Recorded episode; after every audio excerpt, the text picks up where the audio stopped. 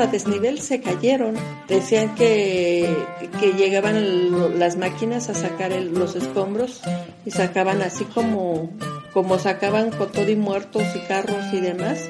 Y utilizaban todo eso como relleno sanitario. El tipo envió una foto, no me gustó, le dije, no eres mi tipo, pero eh, tú sabes, tengo una peste cabrona, así que le dije, como tú dices que lo que quieres es Please Woman, esto es lo que yo quiero que tú me hagas, ¿verdad? Bienvenidos al podcast cucubano número 94. Esta semana vamos a tener una historia que nos enviaron, así que no hay invitado ni hay nadie más conmigo aquí en el podcast. Ah, así que lo que voy a hacer es que le voy a poner la historia. Es una historia que me envió para hacer un full disclosure. Este es un gran amigo mío eh, de hace muchos años atrás y que además fue el padrino de mi primera boda. Lamentablemente fue de la primera boda y no de la de ahora. Pero me hubiese gustado que hubiese sido una, un padrino de una boda que hubiese durado. Eh, pero bueno, eso son de las cosas que uno quisiera que ocurrieran. Eh, el wishful thinking, ¿verdad? y que a veces no pasan, así que bueno, de todos modos, eh, mejor que ser mi padrino de boda es mi amigo. Y él me decidió enviar esta, esta historia, me parece interesante porque yo eh, le comenté hace, qué sé yo, mucho tiempo atrás, hace, qué sé yo, 25, 30 podcasts atrás, de que quería que él estuviera conmigo en mi podcast y él me dijo, ah, pero es que yo no tengo nada que contar, nada interesante. Y parece que ahora se animó a contarnos algo. Eh, y, me alegra, me alegra muchísimo que me haya enviado la historia y además de eso espero, eh, Ramsés, que un día vengas con nosotros y hablemos de, locuras y cosas que han pasado y que hemos vivido juntos, que hay un montón de cosas bien interesantes. Así que siempre, siempre hay historias que aparecen, lo que es que ponerle cabeza y pensar eh, y, ver qué fue lo que ocurrió en el pasado y que ya hasta a veces se nos olvida. Pero bueno, lo que voy a hacer es que sin más preámbulos, eh, les voy a, poner la historia. La historia dura como 45 minutos, se la voy a poner exactamente como él me la envió, sin editar, sin cambiarle nada, con todas las pausas, porque a mí me gusta Rance porque Rance habla así muy calmado. No es como yo que soy así como medio, medio eléctrico, él, es más relax. Así que la historia es una historia de esta bien relax, y toma 45 minutos, así que espero que le disfruten la historia. Y nada, al final le voy a hacer un par de comentarios sobre la historia.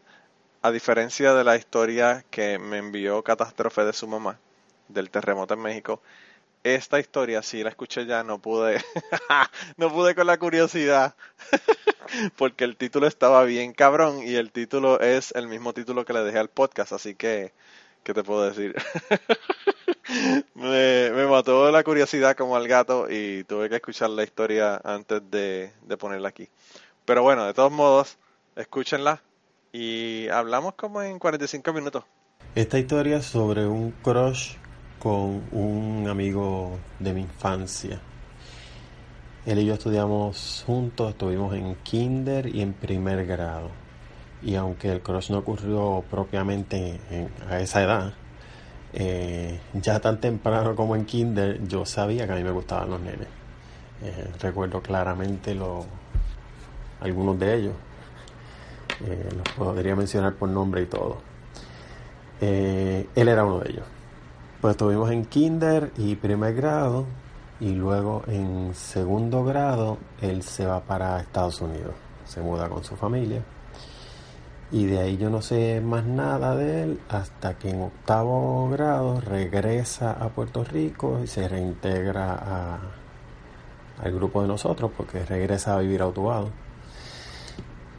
Y no solo regresa al grupo, al, grupo de, mi clase, sino que va a vivir a la urbanización en la que yo vivía. Así que Ahí él y yo cogimos una juntilla cabrona y una amistad brutal. Eh, y pues resulta que a esa edad, en octavo grado, eh, por lo menos los varones de, mi grupo que estudiaban conmigo, incluyendo a mí, todavía a esa edad no estábamos muy desarrollados. pero él regresa a Estados Unidos ya bien, bien desarrollado, este, tipo un adolescente ya, eh, ¿qué puedo decir? Este, bien alto, eh, con, no sé, con, con facciones de adolescente ya bien marcadas. Entonces, eh, ahí empieza mi crush cabrón con él, porque a mí me fascinaba, el tipo estaba bien bueno. y aunque yo todavía estaba en las profundidades del closet, eh, pues yo estaba claro que me gustaba un montón. Pero nunca me atreví a hacer ningún approach, obviamente. Eh, número uno por lo tímido que yo era y número dos porque pues yo estaba en el closet. Yo ni sabía qué, qué carajo era lo que había conmigo. Eh, lo que tenía claro era que siempre me, habían gustado los, chicos. Em, pues él fue una gran influencia para mí en muchos sentidos porque él era este tipo de de chicos populares, este y nada, bien, bien extrovertido y, jodía con todo el mundo, este casi al nivel de bullying, pero no, no el bullying como el que conocemos hoy en día, sino algo más inocente, o sea, eso era otra época. Y la cuestión es que pues yo lo, lo admiraba mucho eh, por, por esa razón, por su apertura, por su, por lo extrovertido que era, por lo popular, por, eh, por lo bello que era, que me encantaba. Y de él copié un par de cosas. Una de ellas es mi risa. Eh, yo me río bien duro. Mis carcajadas, cuando yo me río así con ganas, mis carcajadas se pueden oír a millas de distancia. Eh, y eso yo, eso yo lo copié de él. Él se reía bien duro. En, esa juntilla que él y yo cogimos, eh, ahí yo me abrí un poquito. Yo siempre fui bien, bien introvertido, bien tímido.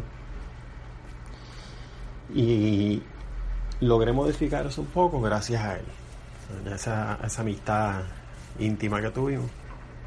Y nada, eh, seguimos este, nuestra amistad, él siguió viviendo en la misma organización por unos años, luego se mudó a otra, pero en el mismo pueblo de Y seguimos estudiando juntos hasta escuela superior, hasta el grado 10. No sé si él empezó 11, pero la cuestión es que luego de eso, él se lo, lo mandaron para. La mamá lo puso en el, en el colegio privado, colegio católico de Utuado. Y allá él terminó el, la escuela superior. Y yo seguí en la escuela pública. Pero continuamos nuestra amistad, ¿verdad? Aunque yo estaba en el closet en toda mi, mi adolescencia, yo, yo sabía, yo había escuchado rumores que decían de que, él era gay, pero pues era algo muy eh, tapado, muy, o sea, no se hablaba muy abiertamente. Y aún con la amistad que tenemos y la confianza que teníamos, eh, yo nunca me atrevía a tocar el tema por el miedo que yo tenía de, de lo que yo sentía, por el miedo de mi, de, de expresar y, y, en primer lugar eh, aceptar yo mismo, enfrentarme a la realidad de que yo era gay. Así que eso continuó, eh, nuestra amistad continuó así en, en ese ámbito solamente.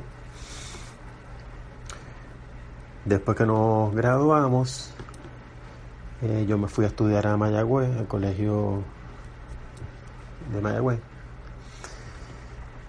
Y no recuerdo dónde se fue a estudiar él. Yo sé que una de las amigas de mi clase, que uno de los que nos fuimos a estudiar a Mayagüez, eh, se hizo novia de él en esa época, cuando nosotros éramos prepa, cuando estábamos en primer año de universidad. Así que él de repente empieza a dar un par de viajecitos a Mayagüez y lo vuelvo a ver así con, más frecuencia. Y en una él se queda eh, en mi apartamento donde yo, donde yo vivía con mis otros amigos de, de Y él se queda eh, se queda en mi cuarto conmigo. Entonces yo a todo este tiempo, eh, los comentarios de que, él, eh, de que él era gay, lo... Nada, yo lo, en mi mente los había mantenido así como rumores, no le daba mucha importancia porque pues no me atrevía a tocar el tema con él. Resulta que ese día, esa noche que se queda conmigo allí, Estamos en el cuarto y cuando nos vamos a acostar yo me quito la ropa, me quedo en calzoncillos y yo noto que él me miró directamente a la área de mis genitales eh, sin disimular pero pues nada yo seguía yo seguía encerrado eh, encadenado y con con candado en mi closet, así que no, no pasó nada esa noche. Eh, yo también lo miré, obviamente, pero ahí quedó. Después de eso, ahí ellos dos, la amiga mía, en la que fue a estudiar a Mayagüez conmigo, y él, eh, se dejaron y obviamente continuaron su amistad normalmente pero pues lo dejé de ver. Y entonces eh, creo que él se fue para Estados Unidos. Y de ahí hasta por el resto de, mi bachillerato nos veíamos esporádicamente cada vez que yo iba a Utuado a, visitar a mi papá. Eh, porque el hermano de él eh, compró la casa de al lado de donde vivía mi papá. Así que cada vez que, cada vez no, sino cuando yo viajaba a Utuado, ocasionalmente nos encontrábamos. Y nada, yo lo seguía viendo igual de rico como estaba y deseándolo igual. Pero no me atrevía, no me atrevía a hacer el approach ya en esa época pues yo había salido del closet. Yo vine a salir del closet a mis 20 años estando en segundo año de universidad. De algún modo yo no sé, no recuerdo bien si, si fue en una de esas visitas a Otuado eh, que vinimos a hablar del tema finalmente. No recuerdo cómo ocurrió. Posiblemente nos encontramos en San Juan, me llamó, no recuerdo. Eh, sí recuerdo que salimos una noche a la discoteca Crash, una discoteca gay en San Juan. Y ahí hablamos por primera vez de, ciertas cosas, no eh, no necesariamente yo le expresé mi atracción hacia él,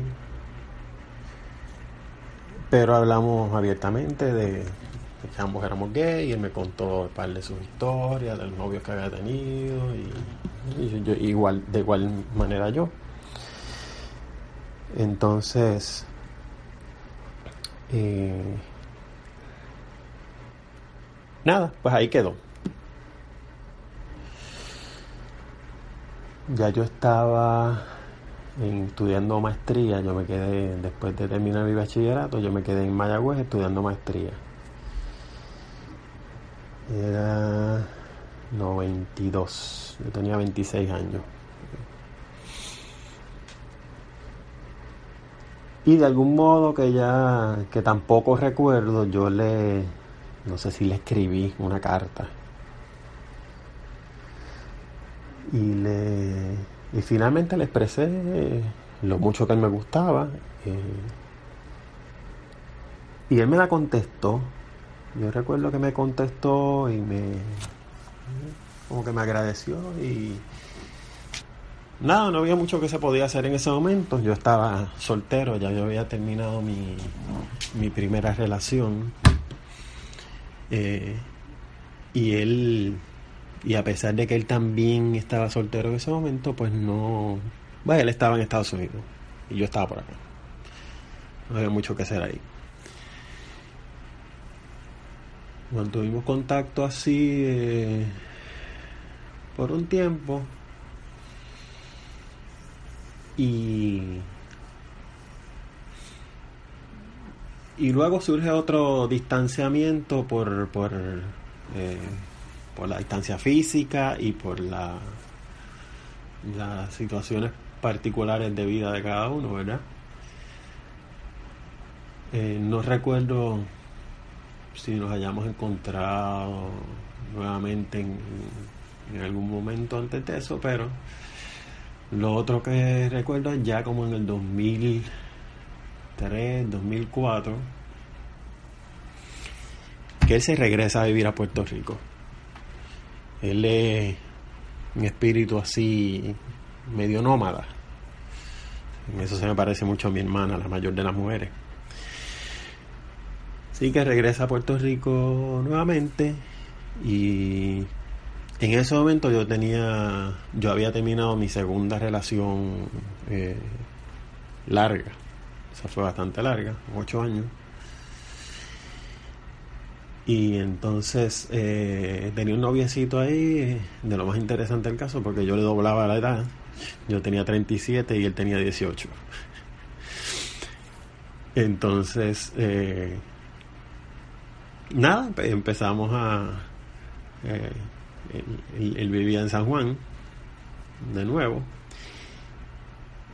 Y empezamos a compartir de nuevo hasta que un día decidimos ir al cine juntos. Y nos fuimos al cine, el cine estaba casi vacío. Entonces, eh, en un momento de la película, yo como que con el rabito del ojo lo veo que él está él como que se había levantado la camisa y estaba como jugándose con los vellos y no sé. Sigo mirando así hasta que no puedo resistir la tentación y le pongo la mano en, en el muslo. Y entonces ahí empieza el toqueteo de parte y parte. Y seguimos ahí con la bellaquera extraña hasta que él se saca el bicho y yo me lo saco también. Ahí en pleno cine. Y nos tocamos y ahí yo pude comprobar lo grande que era que eso era como una leyenda de, de la época de nuestra adolescencia que adolescencia que todo el mundo todo el mundo no lo que se rumoraba verdad que los que lo conocían lo habían visto en todo su esplendor pues decían que lo tenía grande. Así que por fin pude comprobarlo y seguimos el toqueteo de la bellaquera, no me recuerdo un carajo de, la película, es como si me hubiera quedado dormido porque no la recuerdo nada de nada. Que la película creo que se llamaba Hidalgo, es con Vigo Mortensen, si no me equivoco, esa fue la segunda película que él hizo después de la trilogía de Lord of the Rings.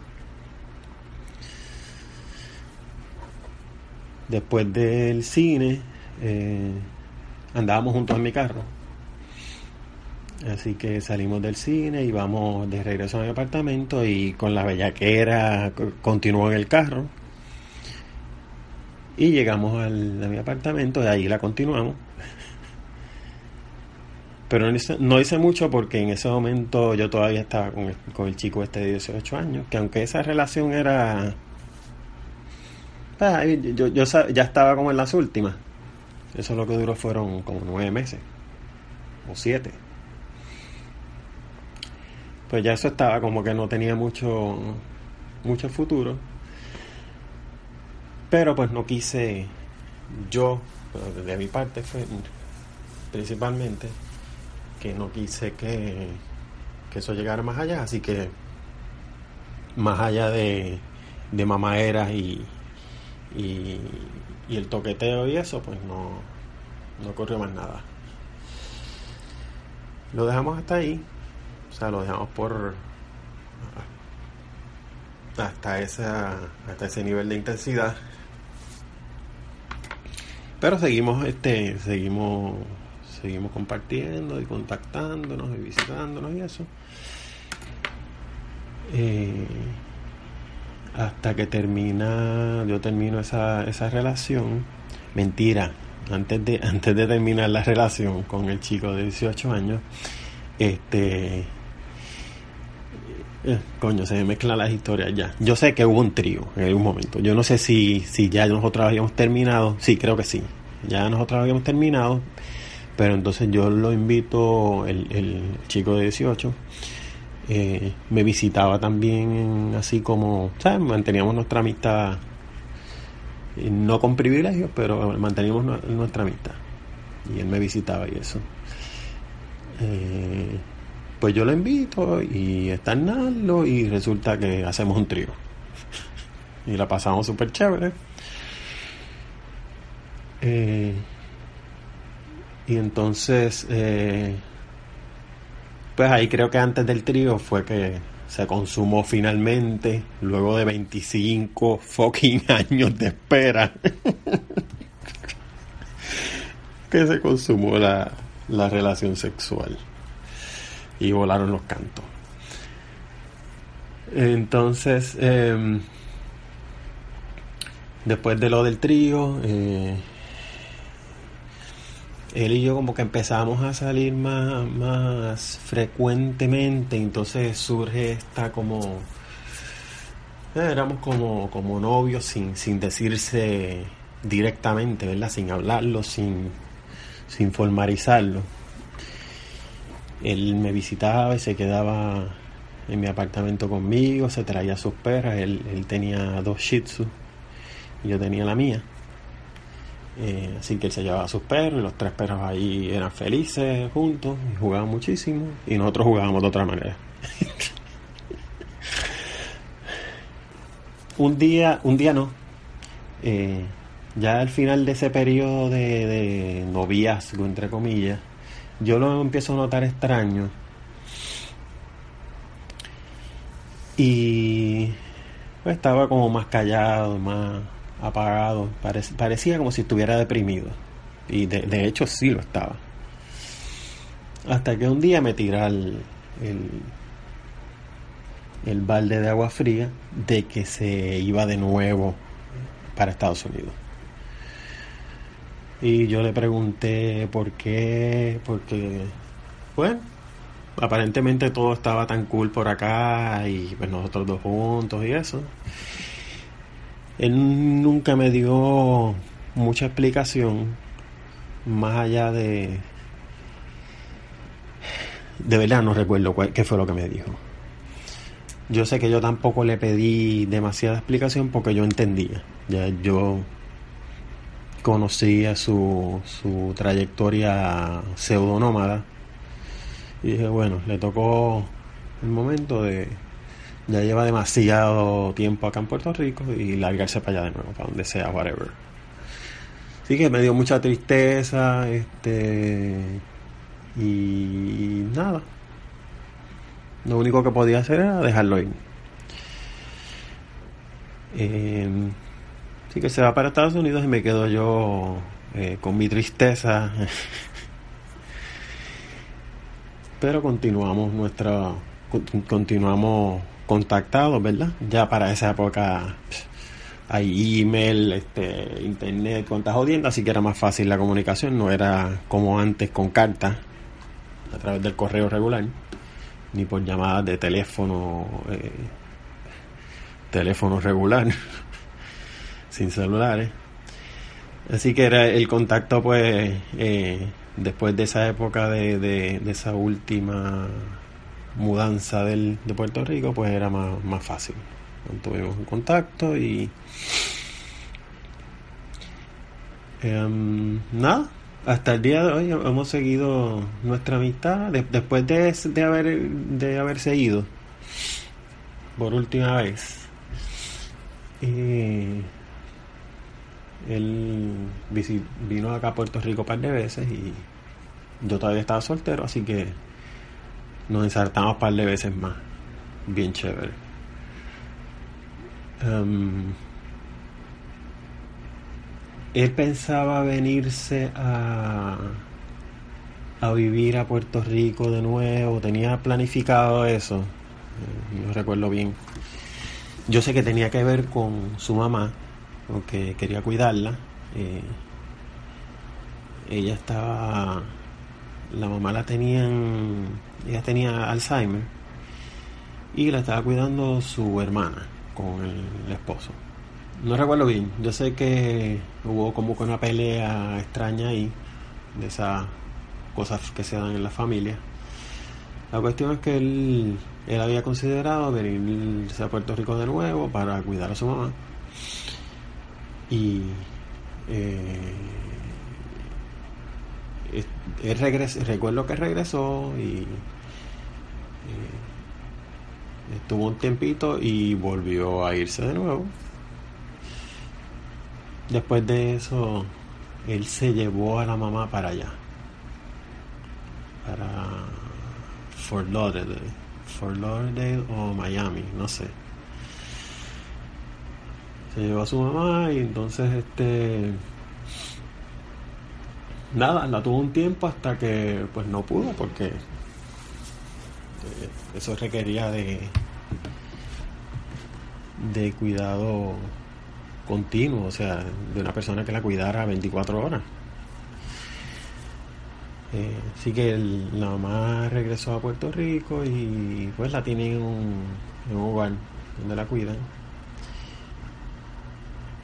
luego de eso él se mudó y vive ahora Denver. Y por ahí nos mantenemos en contacto siempre con el mismo cariño y y la misma bellaquera en esa amistad de, de complicidad, de, de cariño, de mucho afecto, de admiración mutua. Hasta el día de hoy, que hoy, 13 de julio, es su cumpleaños. Pero que donde sea que esté, eh, supuestamente en Denver, la esté pasando bien y, ya le escribí su mensajito de, de felicitación de cumpleaños y ahí termina mi historia de tipo el amor en los tiempos del cólera. Bueno gente, ¿qué le pareció la historia? Yo no sé, pero yo eh, yo tengo tan mala yo soy tan negativo que yo les juro que toda la historia de Ramsés estuve pensando, puñeta, este tipo se murió y ahora es que se va a morir. Y ahora es que se va a morir. Y ahora es que se va a morir. Cuando yo vi la película eh, My Girl, eso me, me delata lo viejo que soy. Probablemente hay mucha gente que no sepa cuál es la película My Girl, pero bueno. Vayan y veanla, está muy buena, a mí me gusta muchísimo yo no sabía que el niño, bueno, spoiler alert, los que no hayan visto la jodida película. Eso es un spoiler de 25 años, pero bueno. eh, los que no hayan visto la película se les va a joder. Anyway, el caso es que el niño en la película muere. Y yo, cuando fui a ver la película, no lo sabía. Y pues cuando estuve ahí en el teatro, había un nenito como de 10 años detrás de mí que, que el nene se trepaba en un árbol y él decía, ahora es que se mata, ahora es que se muere. Y parece que alguien le dijo que el jodido fucking nene se había muerto y el cabroncito gordito mierda de 10 años me estaba jodiendo la película. Dañándome la película con el fucking spoiler de que el niño se iba a morir. Pero el caso fue que no les voy a decir la forma que se murió. Los que no lo hayan visto para que no se enteren. Pero el caso fue que, bueno, eh, así me sentía yo en la, en la, en la el cuento este de Ramsés, ¿verdad? Que, me, que yo estaba como que ahora se muere, ahora se muere el tipo. Gracias a Dios el tipo no se murió. Y no debería decir gracias a Dios porque yo soy un ateo, pero lo sigo diciendo. Que se joda. Anyway, el caso es, el caso es que, que está cabrón porque yo, eh, mientras escuchaba esta historia por segunda vez, que la escuché de nuevo, ¿verdad? Está cabrón porque yo creo que una de las appeal que para mí tienen los podcasts y las historias contadas en los podcasts es que eh, la mayor parte de la gente, ¿verdad? Lo escucha con audífonos. Y es como si alguien estuviera contando al oído de uno una historia. Y a mí ese aspecto del podcast me encanta. Eh, porque se siente como que bien personal, se siente como que la historia es para mí, no para el resto del montón de downloads que pueden haber en el podcast. Eh, y yo creo que eso es uno de los appeals que tiene para mí el hecho de, escuchar historias contadas en un, en un podcast. Pero, pero es bien interesante porque yo, eh, una de las cosas que le quería comentar es que al principio Ramsés nos cuenta que en la historia que, que desde pequeño él sabía que él le gustaban los nenes. Y el otro día estaba hablando con un compañero de trabajo, un compañero de trabajo que por cierto es predicador, que además trabaja, ¿verdad?, eh, en una compañía que nuestra, nuestra compañía subcontrata. Y él vino a hablar conmigo y qué sé yo, y él estaba hablando de lo de los, gays, ¿verdad? Porque eso, las personas que son religiosas tienen una obsesión con los gays. Y él pues me estaba contando y me estaba hablando diciéndome que nada, que los gays eso uno no nace así, que sí, que sé yo. Obviamente tienen que negarlo porque Dios no hace, no comete errores, ¿verdad? Para ellos es un error ser gay. Y yo, todas las personas con las que yo he hablado, que son amigos míos, gays o lesbianas, eh, me han dicho lo mismo, que desde pequeño ellos sabían, sabían que eran así, que, le, que tenían una atracción hacia el sexo, al mismo sexo. Entonces, eh, es bien cabrón porque pues el tú negar eso, eh, pues hace que tú no entiendas realmente qué es lo que está ocurriendo. Y el otro día eh, vino un, un, vecino de mi, de mi hijo. Ahí hay un, niño que tiene la misma edad de mi hijo que vive detrás de nosotros, en la casa de atrás. Mi hijo ahora mismo tiene 8 años, pero mi hijo lo conoce desde que el niño tiene 5. O sea, llevan 3 años de amistad. Y desde el primer día que yo vi a ese niño, yo dije, ese niño es gay desde el primer fucking día, de la manera que hablaba, los manerismos, los intereses, las cosas que hacía, eh, de la manera que se comportaba. Y no sé si es que tengo un buen gaydar o que tengo muchos amigos gays y, y lo detecto porque los, los conozco o los he visto. Pero yo le conté eso a mis hermanas, le conté eso a, a una persona con, el que, con la que trabajo, que, que, que conoce al niño porque su hijo va a la escuela con él. Y todo el mundo me dijo, ah, que yo estoy loco, que está cabrón, que cómo es posible, que si H, que si R, eh, que yo siempre juzgando. Yo le dije, bueno, vamos a ver, eso el tiempo dirá, ¿verdad?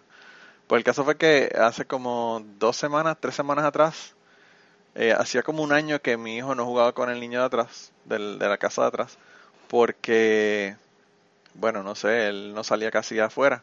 Sabes que los niños ahora, hoy día, pasa más tiempo en la tableta y en el PlayStation que jugando con otros niños en el patio. Pero bueno, el caso fue que como por un año no lo vimos. Y hace como tres semanas o algo así, estuvo jugando con mi hijo en el patio de mi casa. Y entonces yo no, no salí afuera, ellos estaban jugando. Pero parece que mi esposa los vio jugando. Y cuando eh, regresó mi hijo adentro de la casa, mi esposa le dice, oye, ¿qué, ¿qué le pasó a este niño, verdad? No voy a decir el nombre, vamos a decir que se llama José.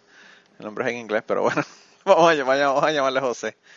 Eh, ¿Qué le pasó a José en la cara, verdad? Y entonces él le dice, ¿por qué? Y le dice, no, porque se le ve así como rara la cara, no sé, como...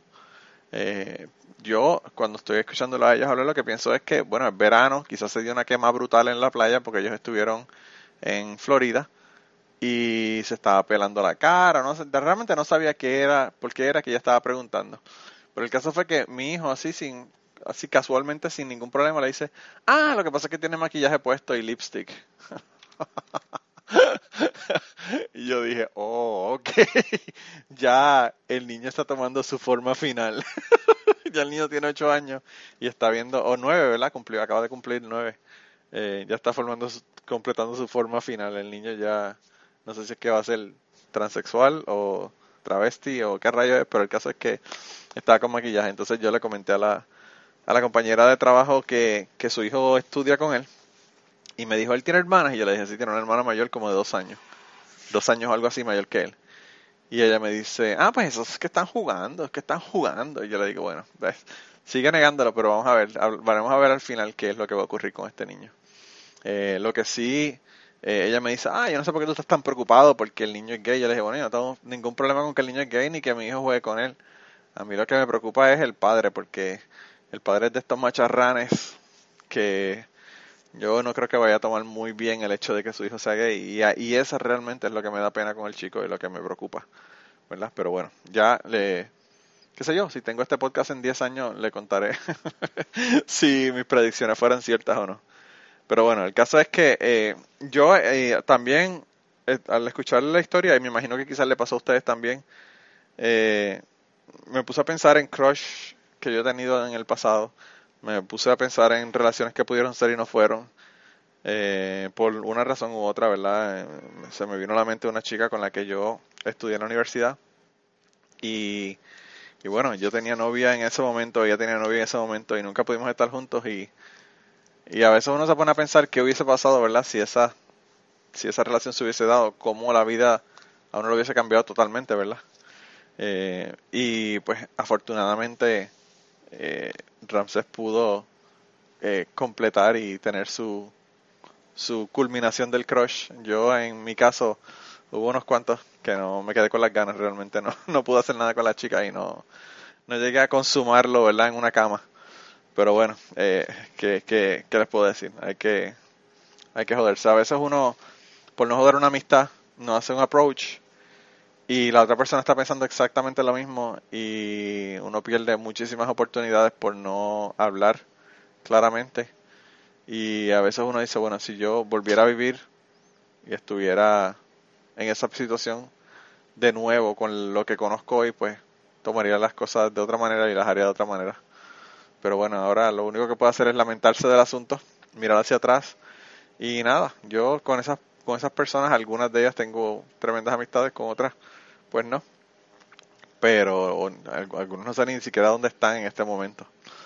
Pero bueno, eh, nada, de todos modos, eh, yo espero que les haya gustado la, la historia de Ramsés. No le puse ningún anuncio en el medio ni nada porque pensé que así, con esa voz así tan melodiosa de Ramsés en el, eh, la historia que nos estaba haciendo, no quería interrumpirla con una mierda de anuncio para decirle que vayan a Patreon. Eh, en Patreon puse una, esta semana pasada, puse un clip que grabamos antes de, comenzar a grabar el podcast próximo, que el próximo podcast que sale la semana que viene va a ser con Miguel Adrover. Miguel es escritor y estuvo con nosotros en el podcast número 14. Si no han escuchado el podcast número 14, vayan allá y escuchen el podcast número 14 para que lo, escuchen hablar de su podcast, a mí de su podcast, de su libro eh, número 2 y en esta ocasión nos vino y nos habló del libro número 3, que es un libro de poesía que él acaba de escribir, sus libros son de poesía los tres. Y es bien interesante porque habla de distopia y habla de, del mundo cayéndose pedazos.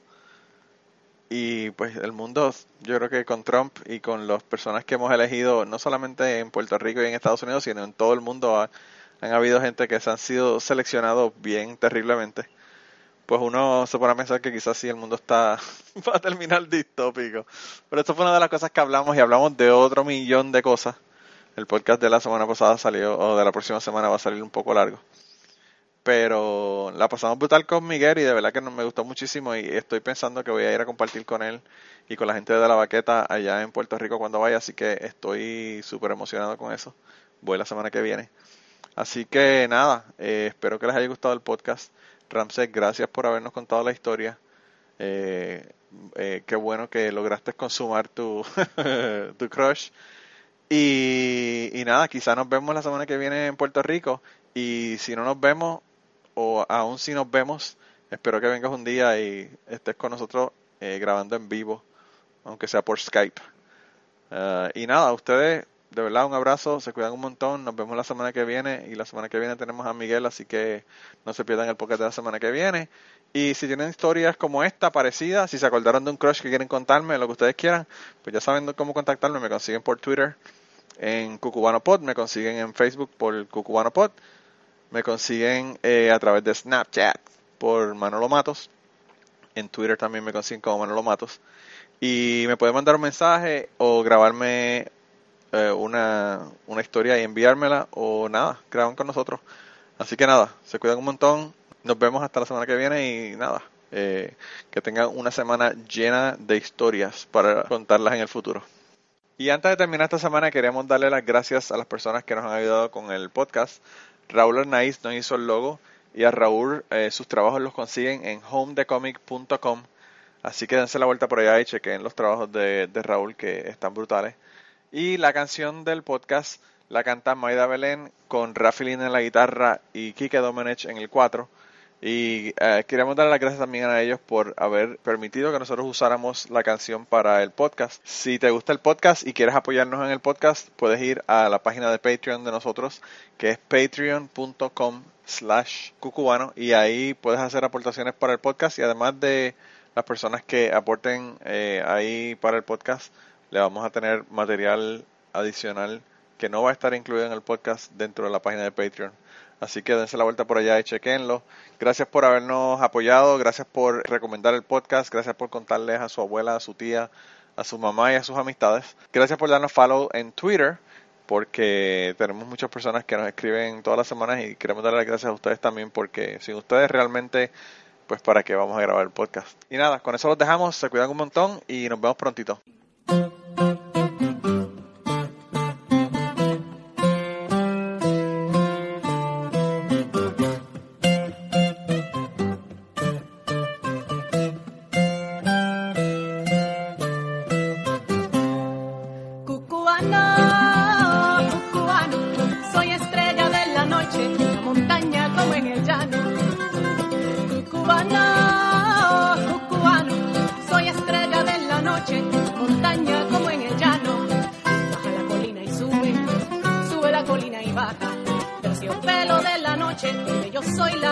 Puntada. Baja la colina y sube, sube la colina y baja. Terciopelo de la noche, donde yo soy la verde puntada. Terciopelo de la noche, donde yo soy la verde puntada. Y digo así, cubano,